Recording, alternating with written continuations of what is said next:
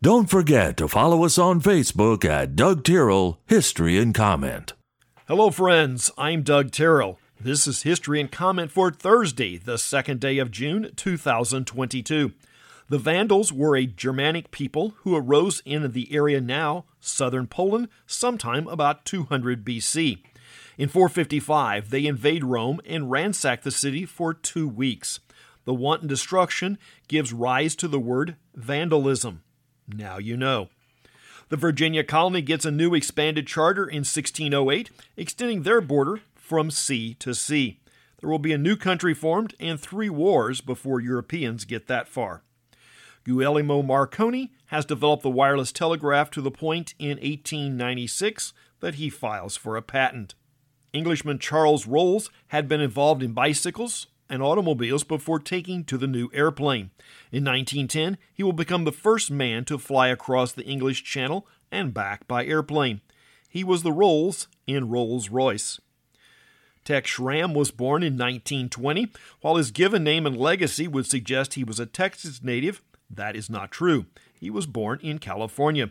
While working in the Los Angeles Rams front office, he was selected to be the first president of the newly formed Dallas Cowboys in 1960. Schramm hired later NFL Commissioner Pete Rozelle as the public relations director for the Rams and Tom Landry as the Cowboys head coach.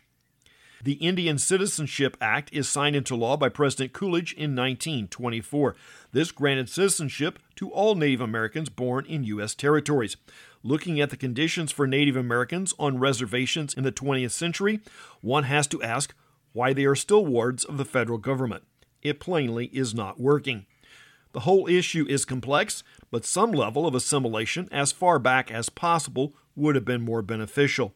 Sadly, some tribes were working in that direction, but were still railroaded by politicians. The Cherokee are a prime example.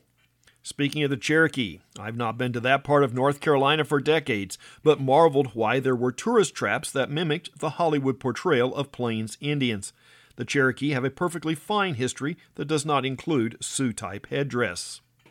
William Watts Biggers, also known as Buck, was an author and animator born in 1927.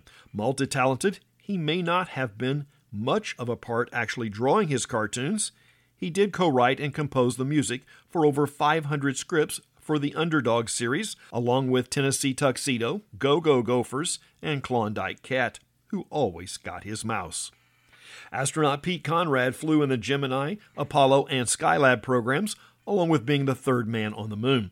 While we consider the crew and staff at NASA to be quite bright, there is that phrase about rocket scientist, Conrad had learning difficulties. Despite being educated at a private school, he failed his 11th grade exams and was expelled. Not giving up, his parents found another school and he repeated the 11th grade. Conrad, it seems, struggled with dyslexia, a condition not well understood in the late 1940s. He excelled at the new school and graduated two years later.